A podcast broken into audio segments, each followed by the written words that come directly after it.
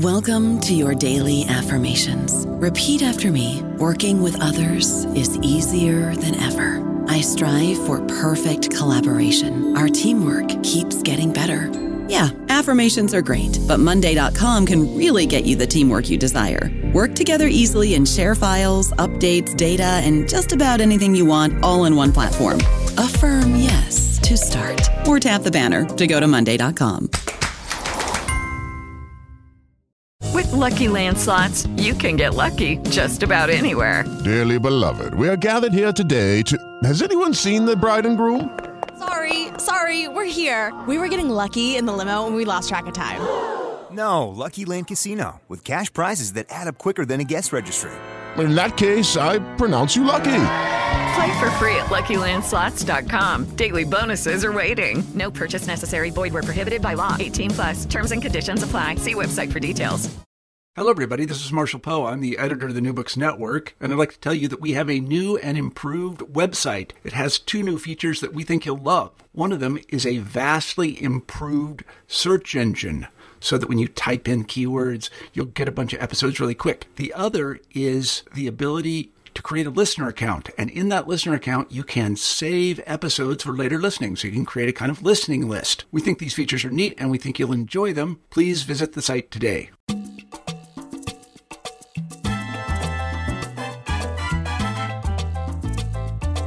Hello, and welcome back to New Books in Latino Studies. I'm David James Gonzalez, the producer and host of today's podcast, and I'm pleased to have Stephanie Elizondo Griest with me to discuss her book, All the Agents and Saints Dispatches from the U.S. Borderlands, published by the University of North Carolina Press in 2017. Stephanie is Associate Professor of Creative Nonfiction at the University of North Carolina at Chapel Hill. She is also the award winning author of five books, including Around the Block, My Life in Moscow, Beijing, and Havana, published in 2004, 100 Places Every Woman Should Go, published in 2007, and Mexican Enough My Life Between the Borderlands, published in 2008. Hello, Stephanie, and welcome to New Books in Latino Studies. Hola, everybody. Great. Well, I was hoping you would uh, you wouldn't mind taking just a couple minutes to uh, share with our audience a few things about your your past, both personal and professional. Oh, all right. Well, the most important thing to know about me is I'm from Corpus Christi, Texas. and that's quite important because I grew up 150 miles from the Mexican border. And we spent quite a lot of time uh, going across the border when I was a child. That was our favorite way to spend a Sunday.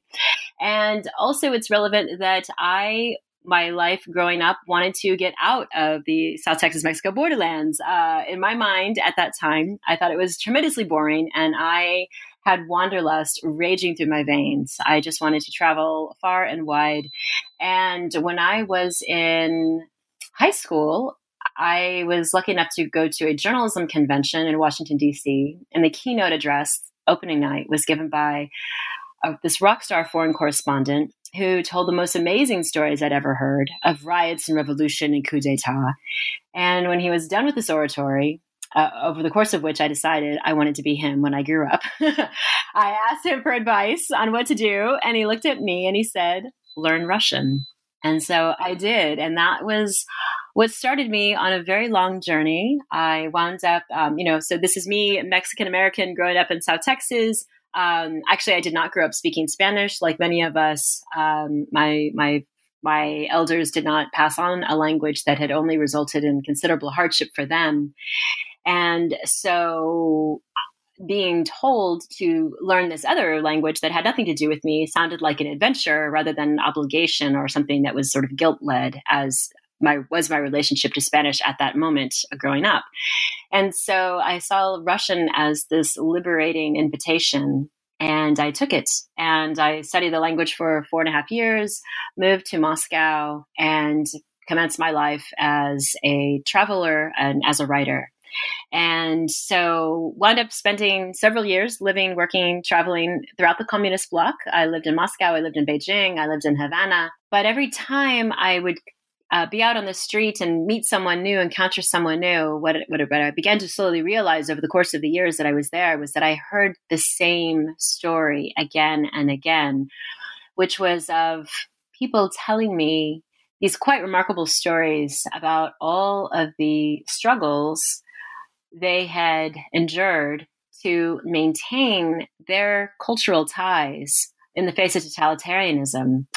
Uh, you know, when I was in Latvia, I met, um, well, actually Lithuania, I met a gentleman who spent most of his 20s in the gulag being tortured on a ritual basis because he refused to renounce Judaism. You know, I just, I encountered these really shocking stories and gradually began to realize that all of the people that I was meeting and enjoying spending time with had made sacrifices for their culture while I had totally abandoned mine and left it behind and that is what uh, turned turned my journey to a very different direction. Um, initially, when I set off, I thought that I was going to be a foreign correspondent. And I actually planned to spend most of my life living overseas.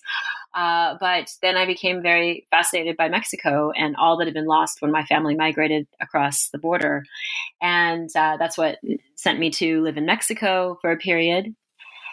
And at the end of my time in Mexico, I drew another realization, which was hard for me. Uh, I thought that moving there would turn me into the self actualized Chicana, Mex- Mexicana that I just knew was inside of me. But um, quickly realized that no, what binds a people is shared memory. What binds the people are their bedtime stories, their childhood poems, and their prayers. So that's what made me realize what I am is a member of La Frontera. I'm fronteriza. I am um, I hail from a people who walk between worlds. And so that is what sent me back to South Texas in 2007. And at that point, I had been trained as a journalist. I'd been working as a journalist for over a decade. And looking around with journalistic eyes, I realized that I was in quite an extraordinary place and also a place really plagued with injustice. Uh, and my only response to that was to pull out a pad and a pen. So that is how this book came about, was just seeing all around me that uh, essentially South Texas had become a graveyard uh, for all of the people who did not make it in their journey migrating north and also a graveyard for all the profound environmental injustice uh, that was endemic in the countryside, and so many other things um, that eventually became the backbone of all the agents and saints. Right, and and from you talking about your early experiences, that automatically has helped me to see in ways how this book comes together because it's not just about the South Texas borderlands that that covers about half the book, but you also make a to me, and I think to perhaps a lot of your readers, maybe a, a surprising connection to the New York Canada borderlands. And uh, you talk a little bit about how, how that comes together? Yes, I sure will. So uh, I've been researching all the Agents of Saints for about seven years, and at that point, I uh, thought that I was writing a book about the southern border. Uh, that's what I'd spent all of these years researching, but then something quite miraculous happened, which is I got a job. Um, up until that point, I had been, you know, kind of a nomadic freelance agent, and I actually got a job to work at uh, St. Lawrence University, which is just 18 miles south of Canada, and that set that that was quite exciting to me the thought of moving to another border to see what was happening there. And so i did. And when i arrived i was living in a town called canton new york which has about 2000 people. I mean it's it's a, it's, it's amazingly small. New york city is a full like nine hour drive away. I mean it's it's really um, quite far from anything, except for uh, when I looked on it, when I consulted a map, I saw that we were only a 40 minute drive from the Mohawk Nation of Akwesasne. And my entire life, I've always been quite fascinated by uh, by indigenous issues, and I, uh, especially when I lived in Mexico, I, I spent a lot of time with Mayans, and I have always been interested in Native Americans issues in the United States, but never actually lived close enough to a community to get to know one. And so, very excitedly, I started. Um, I, I'd only been living in Canton for like three days when I took my first road trip out to go and see what I could find. And experienced uh, probably the most profound sense of deja vu in my life that continued every time I would speak with a Mohawk. And so the Mohawk Nation of Akwesasne is bisected not only by the United States and Canadian border. It is also bisected by the Ontario and Quebec border. Uh, this community is only about 26,500 acres, uh, which is a tragedy in and of itself. This was once, you know, a, an endless land, an endless community for, for this people, uh, but it has been condensed to to a to to that that landmass, and um, it is controlled by a dozen different jurisdictions. And that drives them absolutely bonkers with uh, complete understanding. And so I began to realize that they were living in such a similar reality as, as Tejanos, as my own community. Um, and they were fighting back in really interesting and engaging ways that quite excited me. And so uh, within within one trip, I realized that uh, this was a, a, destiny, and this was a community that I needed to learn more about and and eventually record. And so, so yes, so all the agents and saints is actually divided into two, as you mentioned. Uh, the first ten chapters are about the South Texas border, where I am from, and then the final tw- 10 chapters are about the Mohawk Nation of Akwesasne. And every chapter in South Texas has, it's sort of like a, there's like a little mirror in between the book. Uh, so for every chapter in one, there is a, an echoing chapter, um, which shows how these communities are facing almost the exact same struggles um, everything from environmental degradation to language loss to drug trafficking, the diabetes epidemic, confrontations with the Border Patrol we all have the same struggle, as well as the same method of transcendence. Um, religion and faith is really what gets both of these communities through these tremendous difficulties.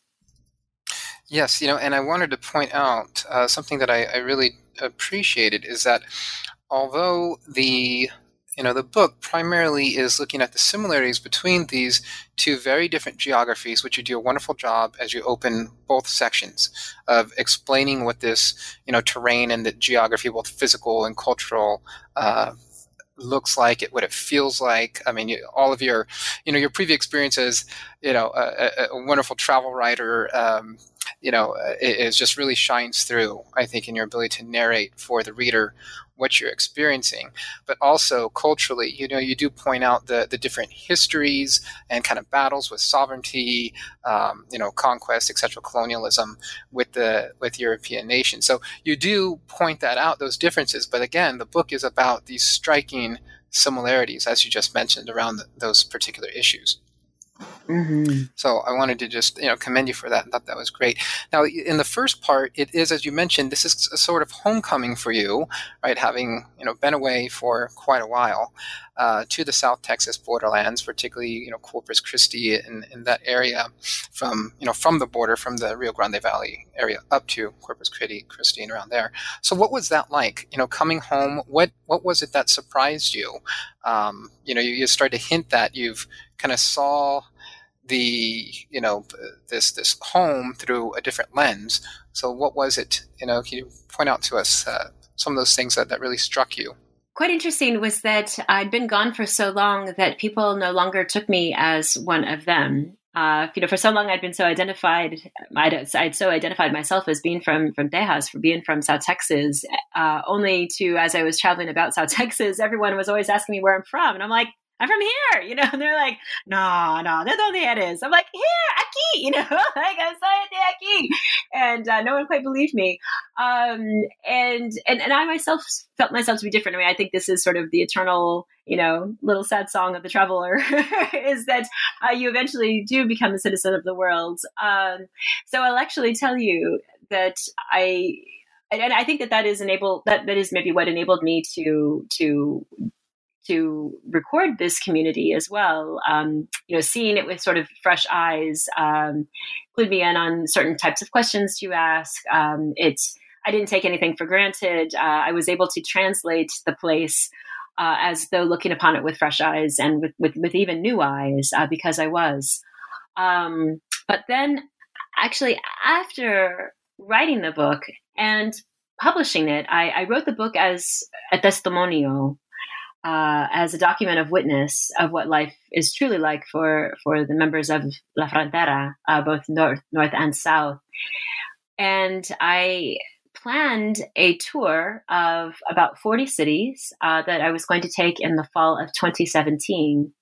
And I just begun to do some tours. I just started promoting the book when I began to have uh, some really bizarre abdominal discomfort. Um, began I began feeling like I was getting full, not in my stomach, but actually all the way up to my neck, as though I was eating and I was the food was rising up to my neck, and that was a bit alarming. And so I went to a doctor just by chance uh, when I happened to have a, a, a two day transition period from the southern tour, actually before I headed up north. And went to the doctor, and she placed her hands on my abdomen and and looked at me and asked if I was pregnant. And uh, it turned out that my left ovary had somehow grown a basketball sized tumor and it was cancerous. And so I canceled my entire tour to undergo chemotherapy and surgery. And I have to say that I've never felt more connected to this part of the world than I did when I received that diagnosis.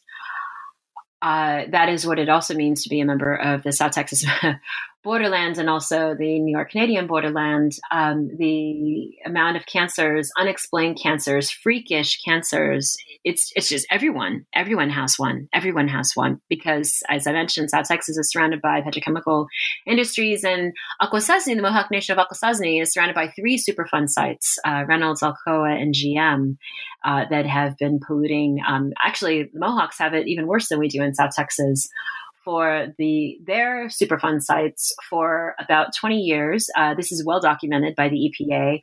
They and actually the, the companies had themselves admitted to for 20 something years dumping all of their PCB laden waste directly into the water stream, um, just a mile away from the nation. Uh, and the Mohawks were traditionally fishermen. And so the, the, Mohawks began to realize that all the fish they were pulling from the river um, had tumors in it also, and those tumors were transferred onto them. So these are very ill communities. And when I myself received this deep illness, I began to realize that I truly am of this community for all that is wonderful and terrible about it. That is, you know, when I read um, that when I, you know, both when I read through the book, and I read through this as I mentioned to you before we started recording with the class. Was I, I taught this, uh, we taught this book in a class uh, last uh, in the spring semester. Um, what struck me as I was reading about just what you're describing, you know, the the amount of an environmental industrial industrial pollution and waste that goes on in both of these borderland communities, and the resulting health consequences just tragic um, and, and truly, you know, like a, an epidemic um, proportions. It got me trying to start considering. I didn't, I didn't devolve, you know, really create an answer about this. It just got me wondering about what is it about these these borderland spaces, right? That that create this, you know, with the the, the, the part of like inter, um, you know, and multi-governmental, you know, agencies and and uh, you know jurisdictions that uh, have control over these various types of regions. There's there's something about that mix, right? That that causes this amount that uh, that promotes this amount, uh, you know, of um, you know just corporate largesse, you know, and and kind of like a laissez-faire attitude in some ways that's allowed this to happen. Uh, you know, I don't know, and I'm I'm really struggling to articulate what I've tried to think about. But as you've mentioned, there's there is this just striking and eerie. Um, you know, connection between the amount of industrial waste and, and environmental racism that is occurring in these two spaces, which I think you you said what they're about two thousand miles apart. Is that right? Mm-hmm. Mm-hmm. I think they're viewed as sort of the ends of the world, the depositories of the world, when actually they're the beginning of the world. You want, can you elaborate on that? What do you mean by beginning of the world?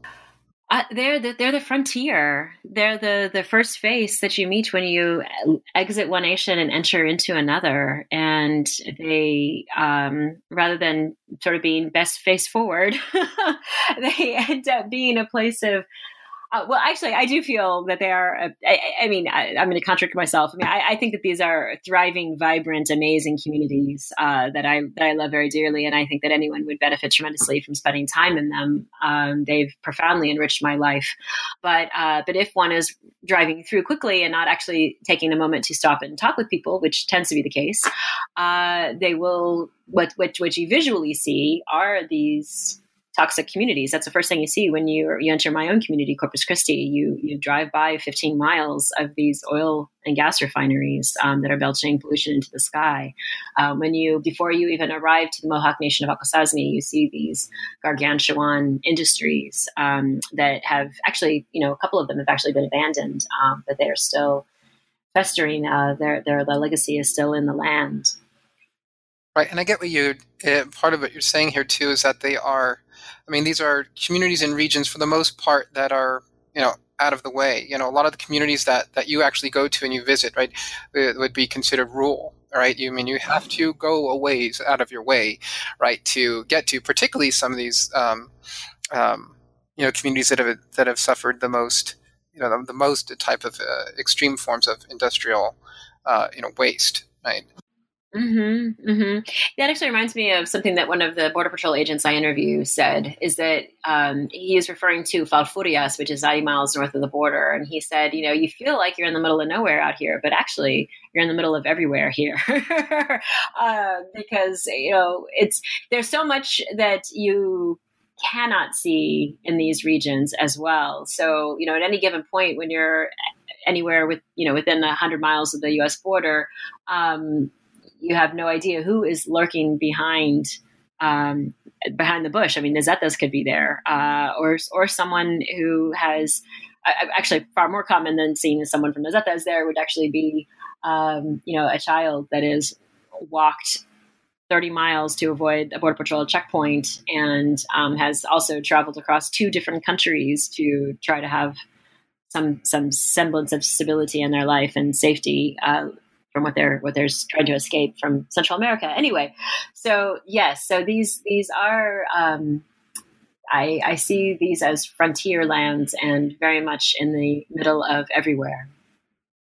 Yeah, that's a, that's a very uh, I think insightful comment and interesting kind of uh, you know seemingly contradiction, right? Uh, where they are so central, uh, right, as you know borderlands and pathways, uh, you know between nations, communities, industries, etc. Both of them, both areas are incredibly rich, right, with natural resources that have, you know, for decades and hundreds of years, even right, been, you know, just mined, you know, to, you know, and, and pillaged.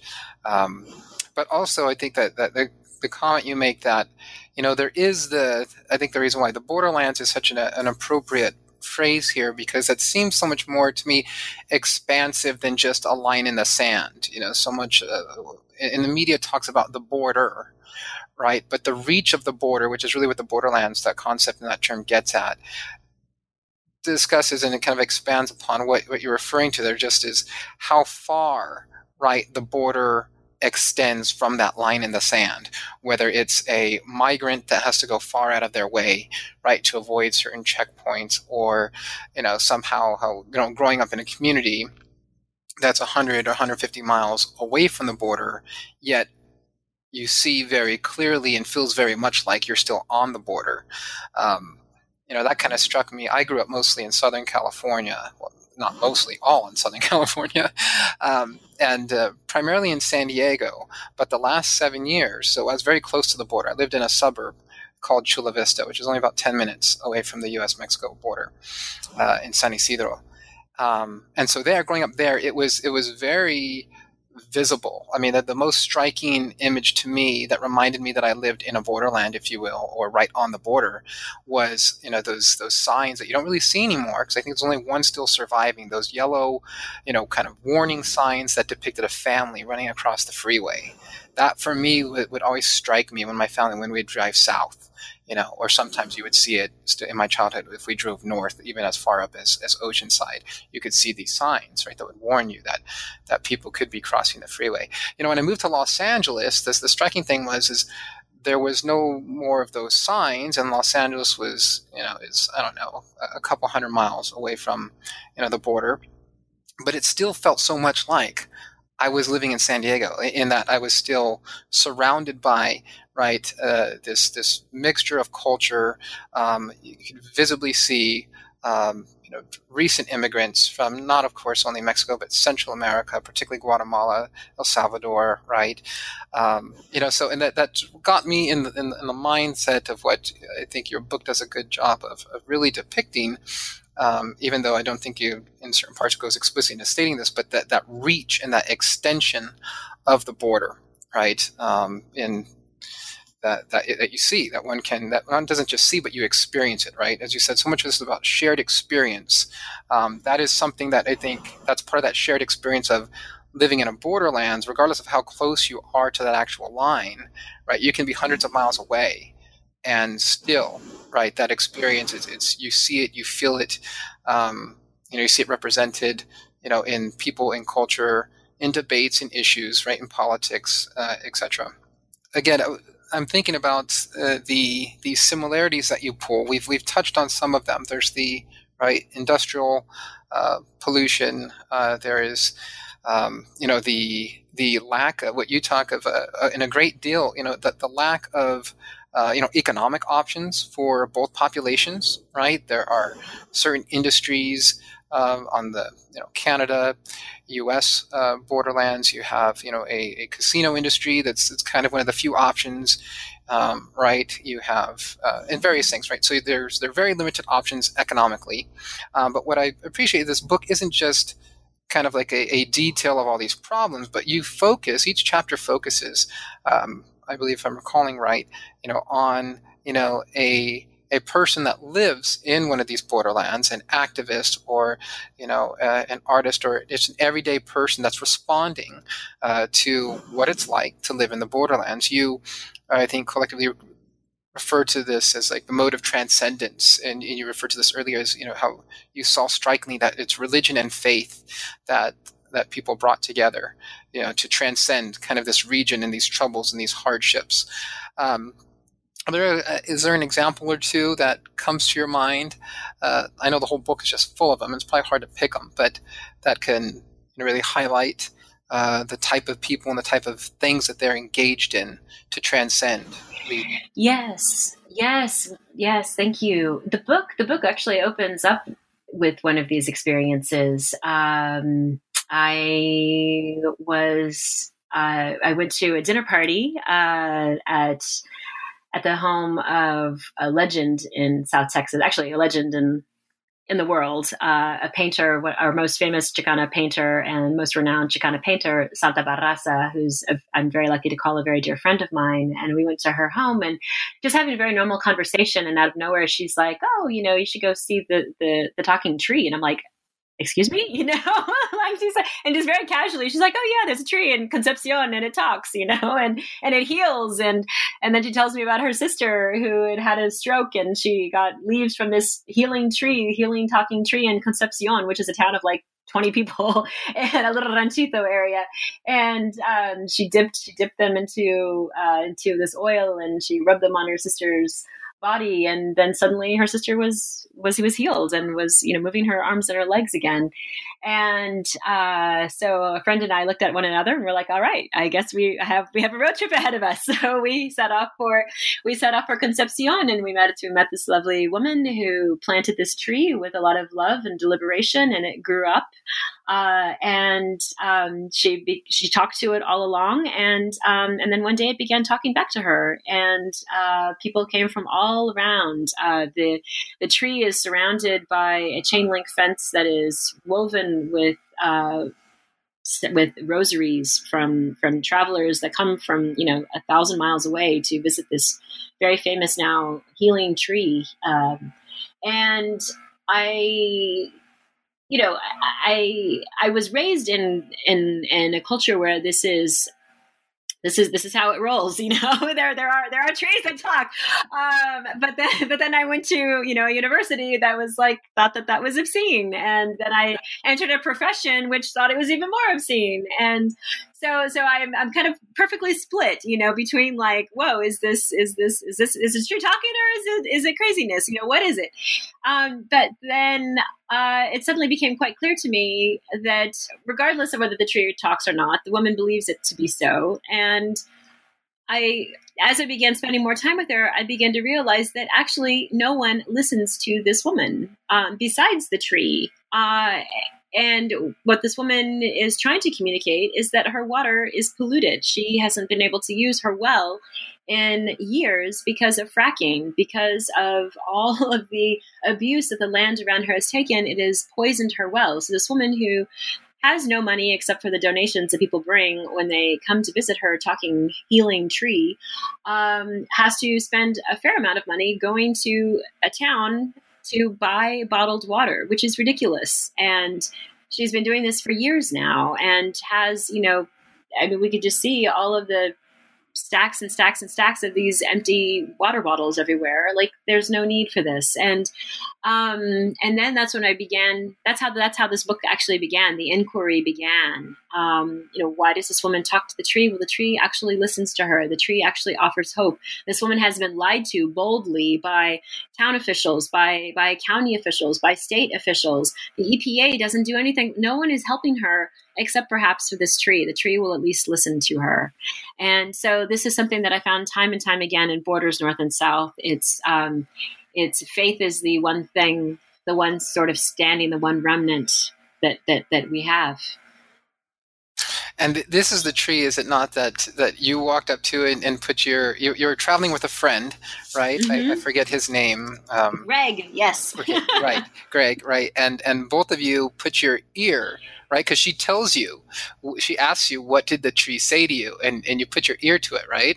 Yes. And you, you heard water. Is that, we, that yes? I have to admit we did hear water, which I and I also have to admit that I have literally never put my ear to a tree before or since.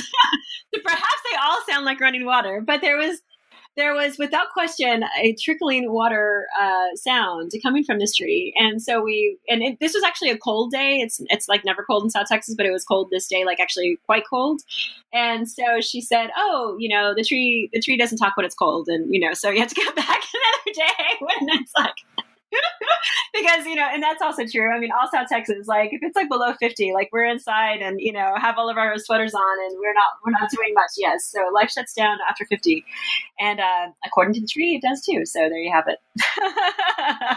and so, what was the um, you know mirror, if you will, that you found for that? You know, the other example that you the similarity that you found for that in um, or person, you know, that represents like that that similarity uh, type of faith, faith based, spirituality based response, you know, in the Akwesasne. And, and, Akwesasne, yes. So, uh, so Akwesasne Mohawks are, um, I mean, there, there's several religions there, but the two most prominent and the two that I spent the most time exploring are uh, Catholicism and and then they're very, very, very old, very powerful uh, belief system, which is called the Longhouse. And the Longhouse has been around as long as there have been Mohawks. And that is a system by which they um, pay homage and celebrate uh, the seasons, the changing of the seasons. And so there are, I believe, 12 different ceremonies held throughout the year. And each one comes about when something new appears. So uh, in spring, when, um, you know, the, the fir- uh, when there's a, when there's the maple sugar rush um, in, in, in, the maple trees, when the, when the, the tap water is ready to be tapped to turn into maple syrup, they have, you know, that, that's, that's a, that, that process happens when there's a, the temperature is a certain degree at day and a certain degree at night anyway. And so as soon as that happens, then they have the, the maple ceremony. You know, when the first strawberry appears in the summer, this, the first person who sees the first strawberry lets the community know. And then that following weekend, they will have the strawberry ceremony and so on and so forth.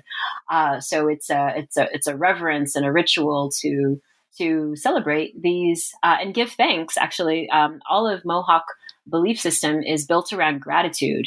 And how amazing is that? So they, they gather and for hours uh, just thank the strawberry for coming back again this summer, which is the most magnificent thing I've ever heard, actually. Um, and they they refer to it as you know the brave berry, uh, which which if you think about it, it is quite brave for a berry to emerge from the soil and to be the first one and to to lead all the other fruits that come forth in the summer and and des- very deserving of being thanked, frankly. So I, I came to tremendously admire and respect the Longhouse tradition.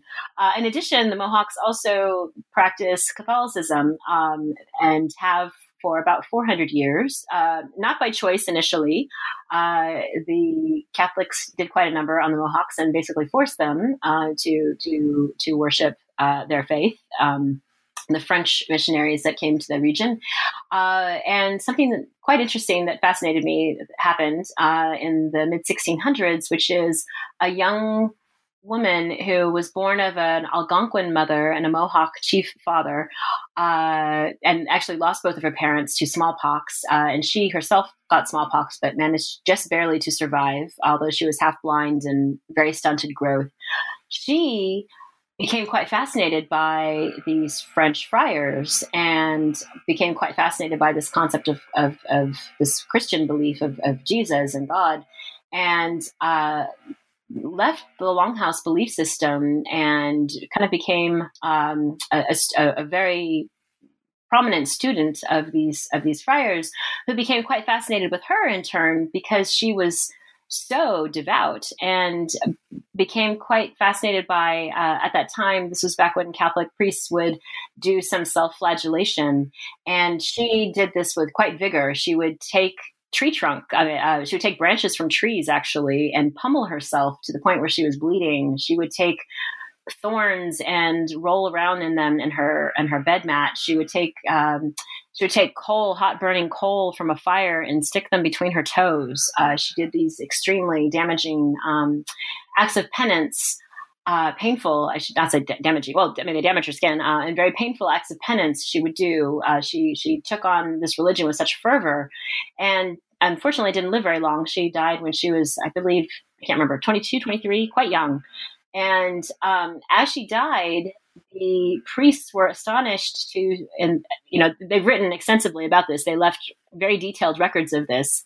Uh, they saw her um, her face, which had been deeply scarred from smallpox. Suddenly, the scars were removed, and her face became beautiful and and this aura came over her and they all felt it and they all saw it and they looked at one another and thought oh my god she's holy and that was uh, important uh, for for for for many things. Um, I, I, think prior to that uh, they didn't believe that that a native person, that an indigenous person could be holy, and they realized through Kateri Tekakwitha that she could be, and then she became quite revered, and the priests began to pray to her, and so did um, the Mohawks that were. Um, feeling they wanted to celebrate Catholicism as well. And she became quite famous, quite renowned. And in fact, when I was living, and, and has for the past, you know, 400 years, and in fact, when I was living near the community, uh, the Pope announced that she was going to be canonized a saint. She was, in fact, the very first Native American to be canonized a saint, uh, the first Mohawk saint, Kateri Tekakwitha. And so I was there. Um, I actually went to the place where she, where her bones are interred in Kahnawake, which is a sister Mohawk community to Akwesasne. It's actually located south of Montreal in Canada. And I was there the day that she was uh, canonized, which was thrilling. And so there you also hear, you know, similar stories that I grew up with. Um, except instead of instead of Kateri Tekakwitha showing up in a tortilla, as she is prone to do in South Texas, you know, there she shows up in your dumplings uh, when you are working making flowers. So uh, yeah, it's it's I love the I love this about these cultures. It's it's vibrant and amazing, actually.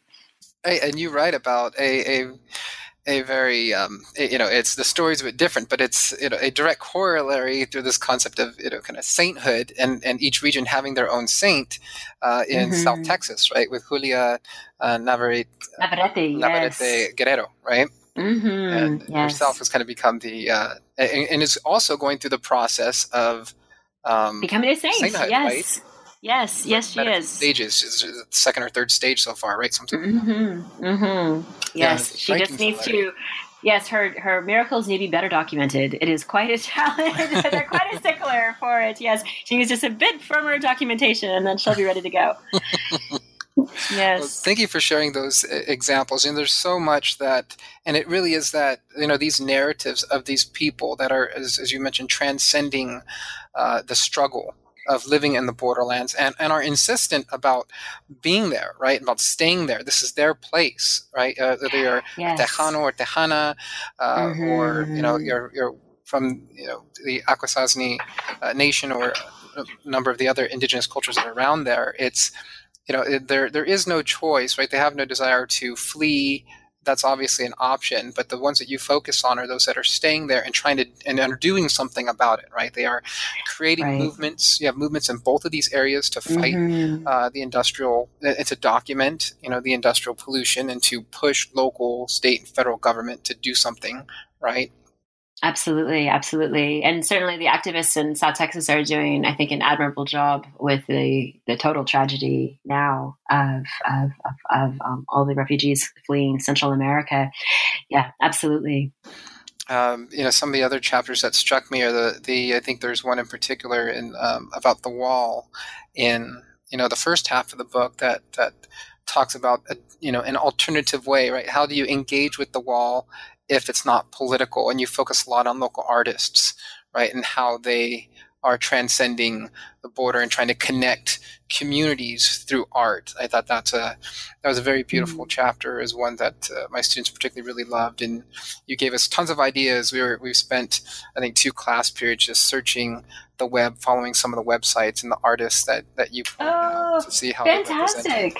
Yeah, Yes, yes. A great resource for that is actually Stefan Falke's website. So Stefan Falke is a is he's German. Uh, so he experienced the fall of the Berlin Wall, the fall of the Berlin Wall, at a very formative stage in his life. And he his goal is to document all of the artists of the borderlands of the southern border. Uh, and so he has spent several years doing that and has a fantastic website uh, full of these beautiful, beautiful images of the artist in their studio or the artist um, with their performance art. And uh, yeah, it's whenever you need a, a, pickup when things are really tragic in the border, whenever you hear sad news, um, it's it's it's helpful to to look at this art and or look at the art of Santa Barraza uh, and see that these remain places of tremendous creativity and, and, and vigor and energy and, and hope also. Right, and that's another great, I think, uh, point that you bring up in the. It, it's a similarity and difference of the book. Uh, I mean, in between the two spaces, that uh, you know, on the southern border you have this wall, uh, right? In the northern border, you don't you don't have you know a wall like this. You do have checkpoints, um, but it's more of what I'm referring to is the what the border represents, and that for Tejanos, you know, uh, and, and I think broadly throughout the South, Southwest, for those of uh, ethnic Mexican uh, or uh, you know ancestry, it creates, uh, as you point out, more of a kind of like a psychic or emotional obstruction or block, right? that Mm, limits the mhm. connectivity uh, between Yes. you know the the the borderland, that, uh, the whole region, between the connections between people across the border. I mean, you you you've pointed to your own experience, which in many ways mirrored mine, and where your your parents didn't teach you right Spanish uh, as very much Mhm. because of how you know what they had experienced and, and how they were treated, right? So there's this rupture, cultural rupture, and in many ways mental rupture that is primarily perhaps the way that it's experienced in the Southwest, uh, in the Southwest borderlands.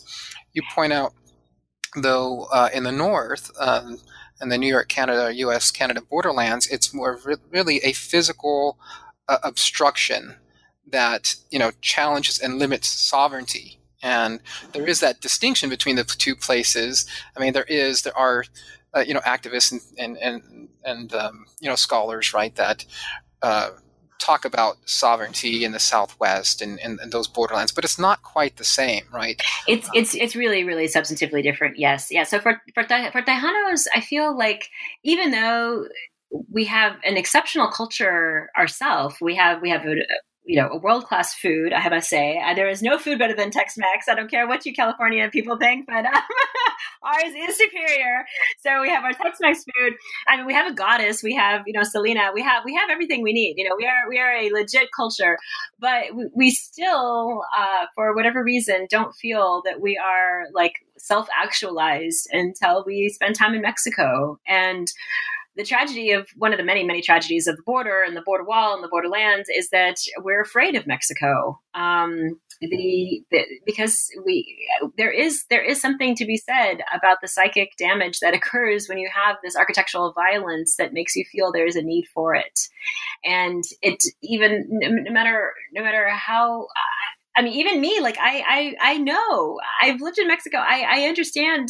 I feel very well what what real risk is but still like there it's still psychologically traumatizing to cross this border which is ridiculous. I i know i shouldn't feel this way but i do. It's um, and so you can imagine people that, that haven't had the chance, the opportunities that I've had, uh, what they feel of it. You know, most everyone I no one I know uh, has gone to Mexico and I don't know how long. Like all the Tejanos I know, like people we stay on this side of the border. We're afraid now. And it is devastating. It is so so so sad. Um, and so that is a remarkably different situation uh, in the Mohawks. Uh, actually, um, couldn't be more different. Uh, so for the Mohawks, the there is no better place to know what it means to be a Mohawk than the Mohawk Nation itself. Um, so, and and they actually don't want to leave their nation. Um, many of them because they feel as soon as they leave their nation, they get harassed, and they do. They do. Um, I mean, they and they actually use the words of trauma and PTSD when referring to the checkpoints that are continuously cropping up uh, throughout you know, just immediately as soon as you leave the nation, it's it's very likely that you could come upon a checkpoint.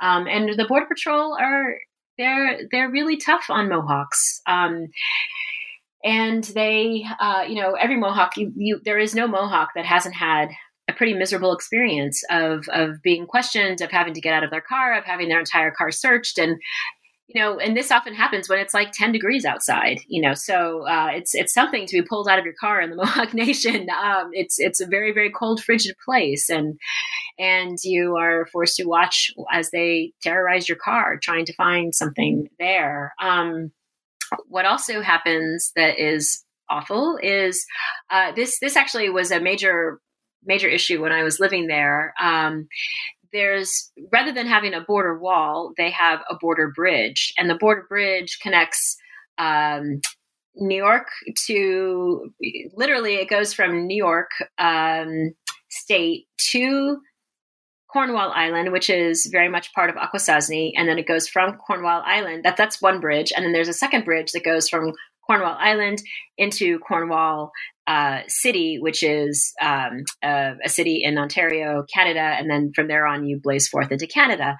And so for many, many, many years, you know, up until uh, 2009, um, it was very easy to drive your car and go from you know New York to you know into into into the Mohawk Nation and out. And so people that lived on the Cornwall were just very easily able to leave the nation, come back into the nation just by hopping across the bridge. But then the Canadian Border Service Agency decided that they were going to arm their Border Patrol agents. And at that time, there was actually a checkpoint physically on Cornwall Island. And the Mohawks decided, no, we do not want Canadian officials to have guns. And so they surrounded the checkpoint and they refused to allow this to happen. And so what happened was Canada actually abandoned ship. They abandoned their checkpoint on Mohawk Nation and instead built it in Cornwall. But what that ended up doing was making every single Mohawk check in and check out of Canada anytime they wanted to leave Cornwall Island or visit Cornwall Island. And this added anywhere between 20 minutes and two to three hours to a day, um, which is.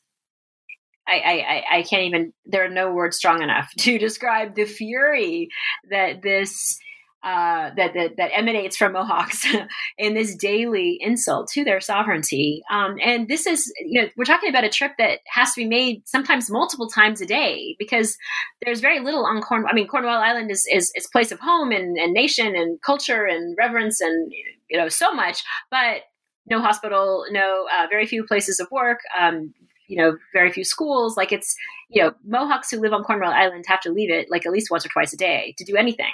Um, besides, you know, hang out with their family at home. Uh, so um, yes, And what I love about Mohawks and what I wish that Tejanos would do more of is Mohawks protest this absolutely every chance they get. Um, they are constantly shutting down the bridge. They are constantly having these major strikes. They are constantly in a state of writing letters. They're constantly demanding meetings. They're constantly, you know, with, with outsiders, they're, they're doing, they're living in a very active state of resistance.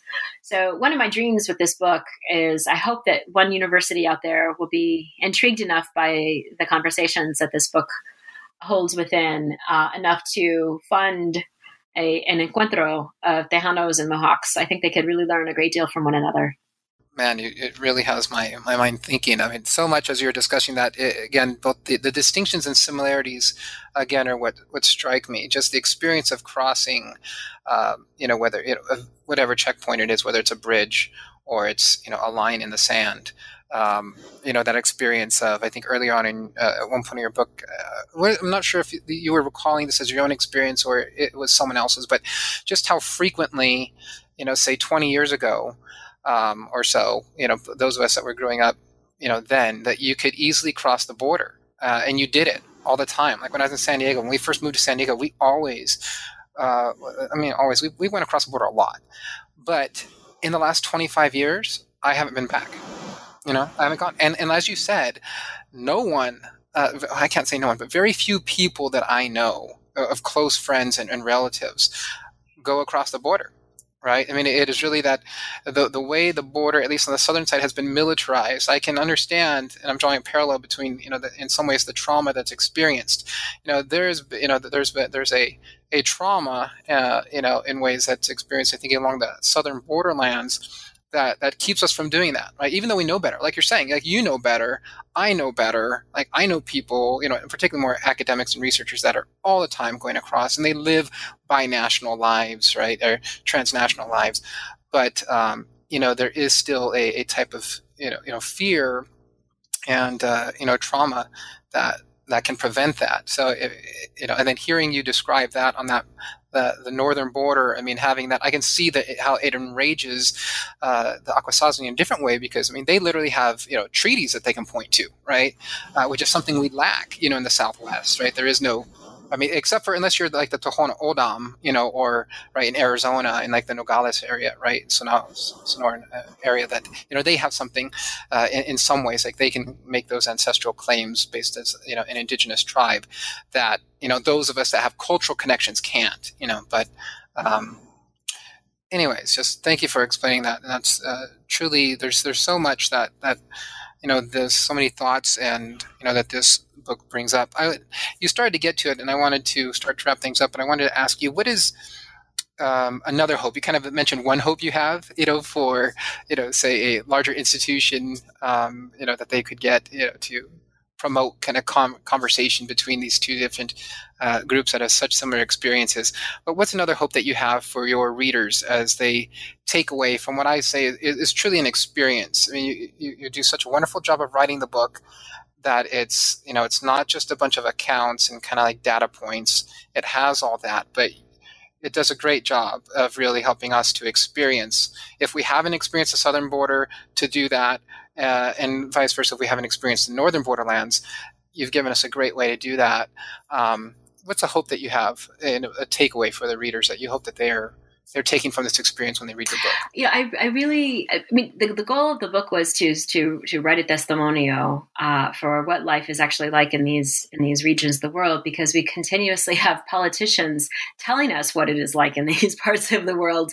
Uh, politicians that have absolutely no concept of what it is like. They've maybe been there for three hours on a press trip once, uh, some like little diplomatic trip once. That's it, and they are the ones that make all the policy and all the rules that govern the way that we live in this part of the world world. So I wanted to have an honest document of no, this is what is happening. And you talk about you know, sending all of these border patrol agents to protect us. What actually needs to happen is we need people to come in and clean the goddamn toxins that are in the earth. Like that is what will protect us. You know, it's uh, you know, no one who lives in the borderlands is worried about you know um, a migrant coming through, and it's it's it's um it's like maybe we're upset because you know our fence will get knocked down um, but that's that's kind of the extent of the fear. It's so it's um yes it's it's wanting to contribute actually have like an avenue for for these voices which are never consulted. And these are the experts. These are the people that, that live there that really truly know what life is like in, in this region. And i think it's time that we start actually listening to them.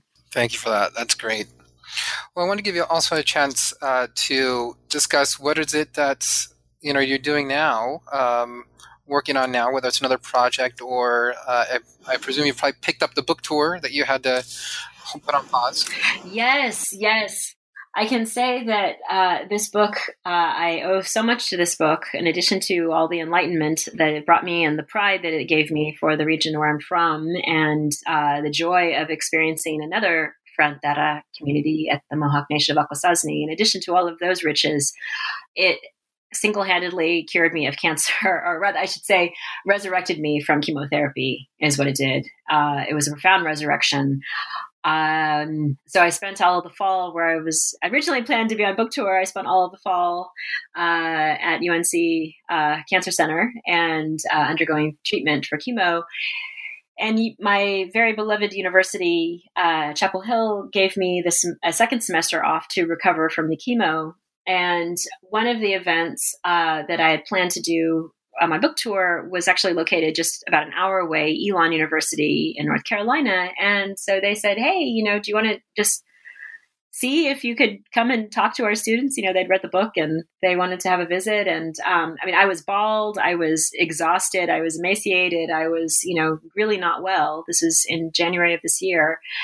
And um, I thought, well, what the hell? Just see what happens. And so uh, so I drove out there and was exhausted by the time I arrived. I could just barely like set up in my hotel room. And I just thought, wow, this is probably not going to happen. And the professor visited me and she said, well, you know, do you want to just come and say hello? You don't have to talk. You know, at any point you can just sit down or, you know, we can end the, you know, the students know what's happening. Like they just want to say hello to you. And so I thought, okay, I can maybe do that. So I went into the classroom and there's just something about seeing like, you know, 30 students with like a copy of your book on their desk. it just kind of does something to you, I have to admit. And so I, I was like, it kind of perked me up uh, in, a, in a pretty visceral way. And um, so I was like, oh, wait, I can actually talk to you all. And, and I, I was like, give me 10 minutes. And, and the 10 minutes turned to an hour. And that repeated itself again and again and again. I wound up doing the entire spring book tour uh, because the book gave me the energy that I needed to make it happen, and the readers, and the questions, and the the stories. It was the stories. The stories resurrected me, gave me a reason to to recover at rapid speed pace, and um, and enjoy it and an honor with which to do it.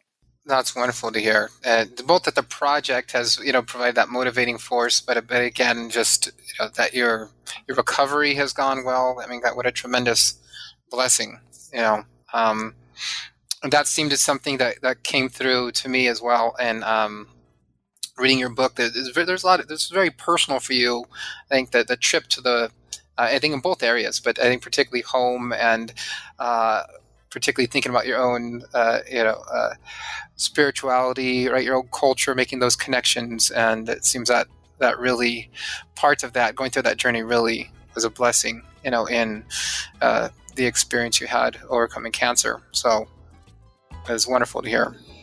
Well, thank you so much, uh, Stephanie, uh, for joining me on the podcast. Uh, it, again, just a wonderful book. Uh, great for, of course, not just college classes, which you know that's where I've used it, but um, I think anyone and everyone should really, really read this book. Beautiful cover. Uh, again, beautifully written, and just uh, written, phenomenal job. Thank you again for your time. Thank you so, so, so much. Saludos.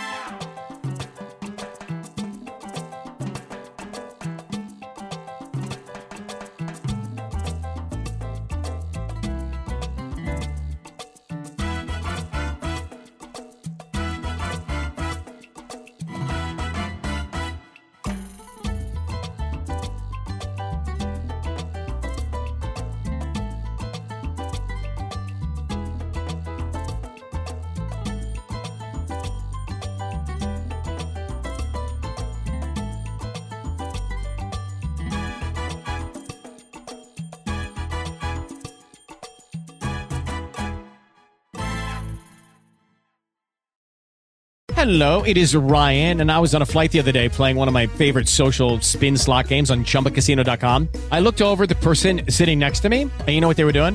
They were also playing Chumba Casino. Coincidence? I think not. Everybody's loving having fun with it. Chumba Casino is home to hundreds of casino style games that you can play for free anytime, anywhere, even at 30,000 feet. So sign up now at chumbacasino.com to claim your free welcome bonus. That's chumbacasino.com and live the Chumba life. No purchase necessary. Group. Void were prohibited by law. See terms and conditions. 18 plus.